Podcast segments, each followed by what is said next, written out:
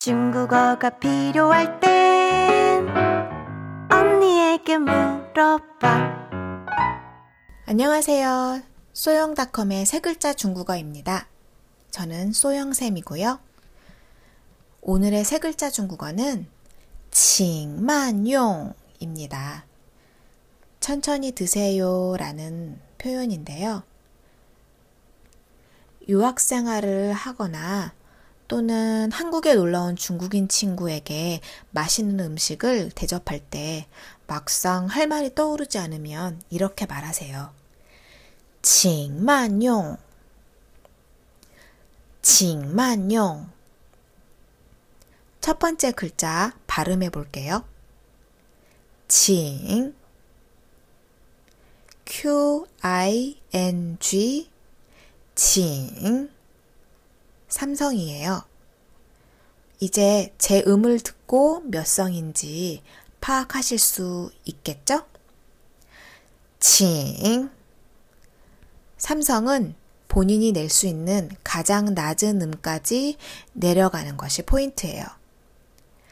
칭. 칭.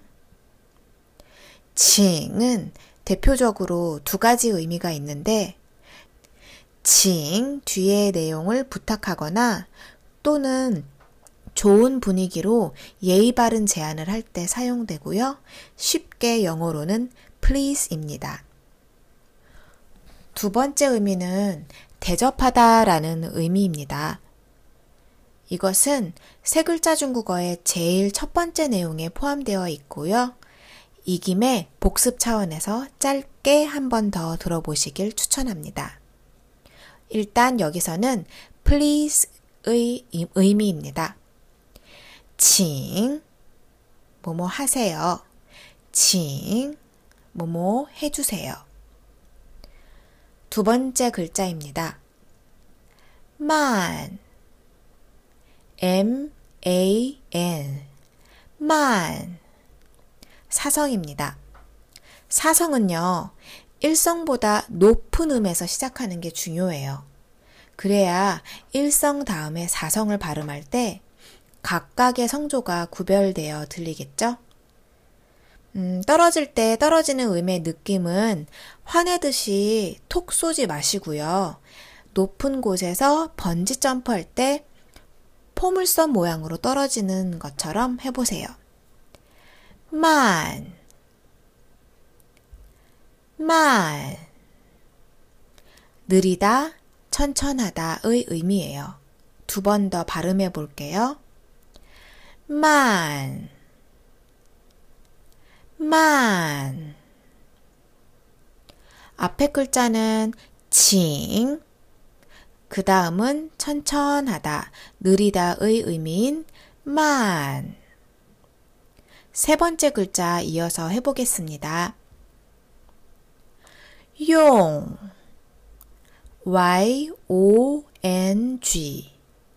이것도 사성입니다. 용, 용. 용, 한 글자는 원래 사용하다 라는 일반 동사이긴 한데요. 음, 여기에서는 용찬이라는 두 글자짜리 단어를 줄여서 용만 발음한 거예요. 용차는 식사를 하다의 조금 젠틀한 표현이에요. 이왕이면 온전한 단어를 같이 발음해 볼게요.